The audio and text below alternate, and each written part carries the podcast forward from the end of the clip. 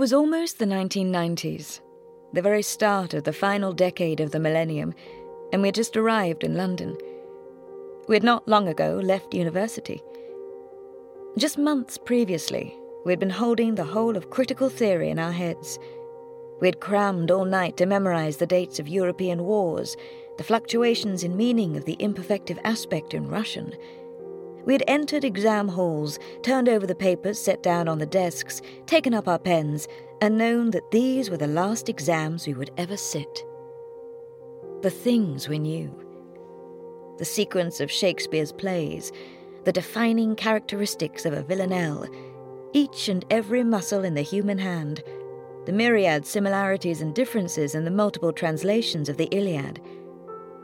We were experts, in our way, with sharp spikes in our knowledge. We knew everything there was to know about one narrow field. And now, now we camped out on the floor of anyone who'd have us, and we were looking for jobs. Now we pored over the vacancy columns in the newspapers. Now we wondered what it was we were going to do, how to be, how to live. Now we realized that all the things we had learnt were useless, that no one would ever ask us what degree we got, or how to recognize a metonym, or what were the dates of Chaucer, or the dying words of Robespierre, or the stages of Italian unification, or the finer details of Disraeli's foreign policy. We saw that no one cared. All they wanted to know was can you type? Are you familiar with word processing, spreadsheets, phone systems? Can you fix a photocopier? Can you replace the carbon in a fax machine? Can you answer the phone while making coffee at the same time as opening the post and tidying the in trays?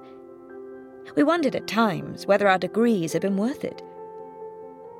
It was very nearly the 1990s we arrived in short skirts with thick tights, tiny t shirts that showed our flat, childless stomachs, trainers in bright neons, coloured cagoules bought from second hand market stalls. We were hopeful. We wanted this to work. We looked at the clothes the people wore in the offices in which we temped. How did they do it? We wondered and studied. The trouser suits and spike heels the shirts with crisp fronts and high collars, the handbags with tooled flaps and brass fastening, coats of tweed that buttoned down the front, and the hair, straight and flat as paper, cut so that it swung cleanly around the cheeks.